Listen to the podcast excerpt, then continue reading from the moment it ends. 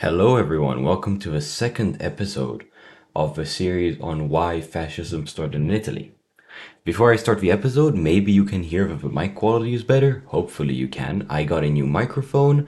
This one should be a lot better than the previous one, and I'm thinking that I will re record a lot of past episodes, also ones that are right now getting deleted due to the fact that my podcast providing service only leaves the episodes up for 90 days.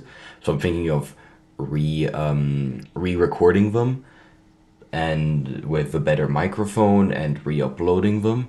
Uh, this would obviously be with the exception of a one with a guest because I think that would be very hard. Although I might be able to do that in the future. But um, announcements aside, let's actually get into the podcast. So in this part of the episode, I want to talk about why the fascists earned so much support and um, if there is enough time, I also want to talk about why there was so little oppositions.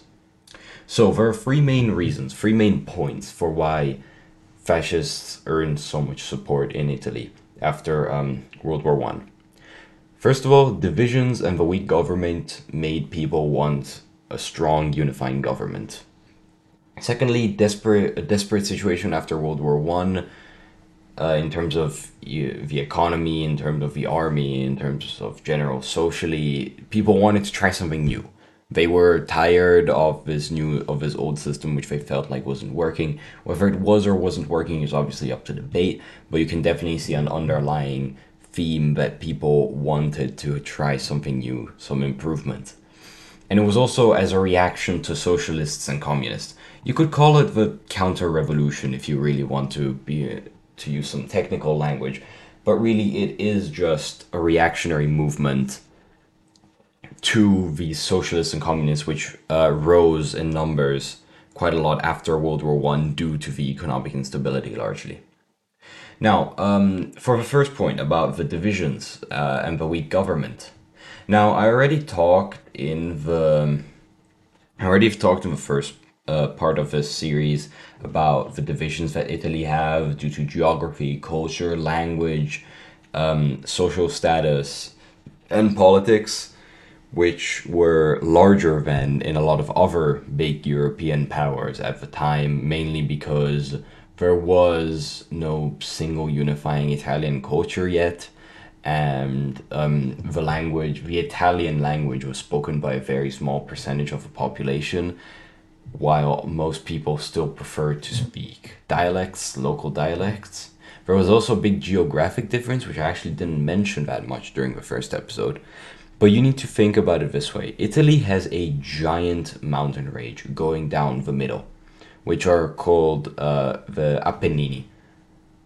Um, now, this giant mountain range means that um, this giant mountain range means that um, connection between the north and the south is a lot more difficult, especially at the time, because you have this giant mountain range going down the middle, which you can't really cross easily. So you either need to go slightly around it, or you need to go through it, which makes travel just harder. This just contributes to all the other problems which it already has. And it's also very, Italy, as most of you know uh, probably, is very tall and narrow. This means that um, someone in the north is really geographically separated from someone in the south. Instead of compared to something where you might say the Netherlands where someone in the north is a very short distance away from someone in the south or Germany where although the different the distance is still large um, it's not as big of a difference at least in proportions because Germany is is quite thick. It's almost like a it's almost a square shape if you took um, Czechia, it would be sort of a square shape. Meaning that if you want to go from north to south, it's kind of the same different distance as from east to west. In Italy, east to west is not very long generally, and definitely not nearly as long as going from north to south. I'm babbling a lot about this whole geography thing, but you need to think about it this way generally just there's a lot of geographical differences which mean that it's a lot harder to communicate between the north and the south, and it also means that the cultures are a lot more split, split geographically as well, which makes um, unity a lot harder. going on to um, the second part of the um, of the first point, there was also a weak government, as I said, because generally, um, yeah, the Italian government was generally weak during the time. There was also what was called uh, Vittoria Mutilata, which I mentioned in the first episode, which means mutilated victory, which was when Italy did not get all that it was promised from World War One, mainly because their um, their performance during World War One was so poor, was so awful that the Allies or the Entente, sorry, decided that they did not deserve just about anything, which honestly was largely justified, but they didn't see it that way, obviously. Or, well, at least the nationalists didn't see it that way. And the nationalists wanted a strong government to give them what the Italians deserved, quote unquote. Um, there was also political terrorism during the time. Not as much as in later years of Italian history, but generally there was a decent amount of political terrorism, both from the left and from the right. Although, um, although later you see fascists using a lot of political terrorism after uh, they start gaining support. Uh, generally, at the start after World War One, not as much as in later Italian years. But then around the 1920s, you start seeing a lot of these um, assault battalions in Italy where fascists would band together to um, to attack a lot of communists and attack cities which were largely communist or socialist to kill a lot of them or just beat a lot of them into uh, pretty much changing their point of view or not opposing them anymore. Um, then going on to the second point about the desperate situation in Italy, the desperate economic situation more specifically. There was a lack of strong businesses in Italy. The, and the economy was generally in the gutter. But I want to focus a lot on this point about lack of strong businesses. Um, because Italy was kind of late to the industrialization, um, it meant that a lot of Italy did not have very large businesses. There were some large businesses, don't get me wrong. There were some really old businesses which were quite big, but nothing like the uh, multinational uh, monsters that you would imagine. The closest thing were maybe a couple of weapons manufacturers and um, some food providers, but generally not huge businesses. This is because, again, of culture and geography. Um, because Italy was disunited for so long, there was no real need for strong businesses, strong big businesses, or at least, even if there was, small local artisans always managed to do better because the tariffs imposed on international trade were extremely high at the time. You also need to think that the Austrian Empire or the Austro Hungarian Empire later, when they still controlled the northern Italian lands, imposed extremely high tariffs because they were extremely economically inefficient and were getting completely outcompeted by others. So they were both defending the Austrians were both defending themselves, but also the Italians in the process, which then felt no need to actually um, transition out of these traditional artisans. Even nowadays, a lot of Italian uh, businesses are quite small and uh, local, although this is something that is slowly changing into more big businesses uh, that are simply more economically efficient. But at the time, there were still a lot of farmers, a lot of local artisans, and really not that many big businesses.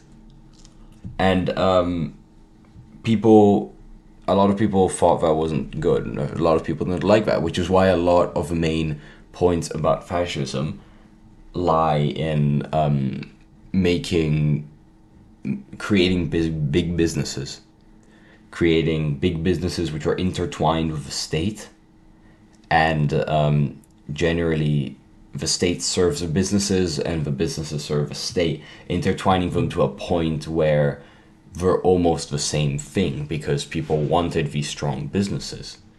The economy is also just in the gutter after World War One.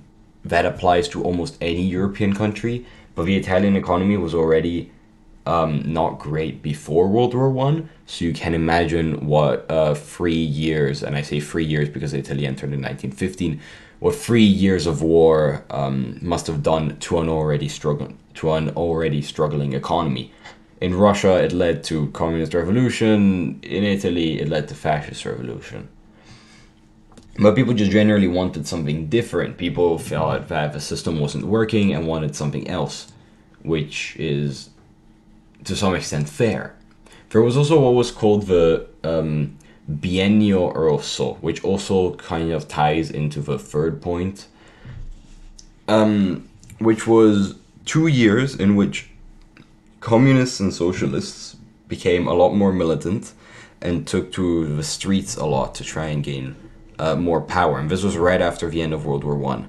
Biennio also means um, the two red years and um, many people didn't like this obviously many people militarized against the communists especially landowners um, for what i think are obvious reasons but also very important and interesting point that was made is that um, new there was a, a, new class of landowners after world war one because a lot of the old landowners um, simply either died off or didn't feel like um, managing that land anymore, uh, maybe moving into the capitalist class. So they sold a lot of their land, a lot of their farmland. And there was now a new class of landowners. And this new class of landowners really wanted to protect the land they just bought, because otherwise they would lose this land that they just bought. And this made them really, really, really militarized against communists. This, of course, means that they want a government and a party which is really strong against communists. And the fascists were really strong against communists, at least in the early periods. Although later in their years, they didn't really do that much other than outlaw communism. Um, but especially before they got into power, they were really militant and really, really aggressive. So as I explained before, they would beat communists in the street and go into communist um, cities, or which were cities like which were majority communists, and just beat people um, into not supporting the communists anymore. There were a whole. They were what we would maybe call today gang wars, but between parties, between two parties which were somewhat uh, which weren't exactly mainstream. You still have a mainstream party like the Liberals and the Conservatives, but these two somewhat fringe, if you want to call them fringe parties, were fighting each other with force in the outskirts, um, in the countryside mainly, but also sometimes in big cities. But pretty much, again, because of these two red years, a lot of people militarized and a lot of people um, got more radicalized on both sides of a um, of fight. Uh, which ties into the third point, as I said, about how it was a reaction to socialists and communists. Um, people were done with socialists. For a lot of people, they thought that it was an easy way to get rid of socialists. You don't want socialists? get get the fascists, get the really really anti-socialist party. This was one of the reasons that um, Victor Emmanuel III actually put the fascist power in charge. Because if you didn't know, the fascists never had a full coup d'état. They got really close to a coup d'état, and then they pretty much just said, um, Mussolini just said to the king, "Pretty please, can I be, can I become prime minister?" and Victor Emmanuel III was like, sure, because they were marching on Rome. There was a famous march on Rome where um, a lot of fascists made a really long march to Rome, hence the name. Um, and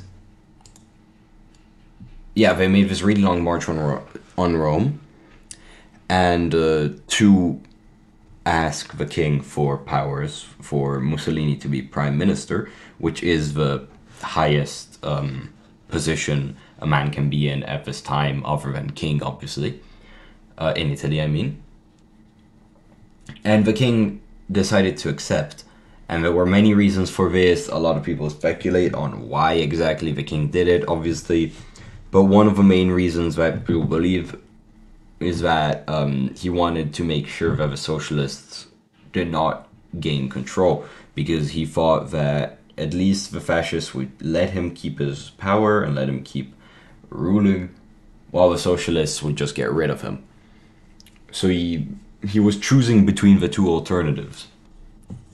So instead of trying to fight against both, he went for a sort of if you can't win them, join them. If you can't beat them, join them. Um, so a lot of people saw this as a way to just get rid of socialists, and it worked, if you want to see it that way, in the sense that the socialists um, were kind of gone after the fascists took power because they were extremely harshly repressed and um, beaten, but this is obviously at the cost that now the fascists were in power and were severely repressing literally anybody who wasn't them. But if you want to see it as a victory, you can, I suppose. There were also other reasons which don't exactly tie into the first three points that I said. The fascists were quite good at propaganda, which is always very important to taking power. They were also good at intimidation for how much you may want to blame them, for how much they may be terrible, they were the only party which really, really managed to effectively use this idea of intimidating people into voting for a specific party or into supporting a specific party. In this case, them.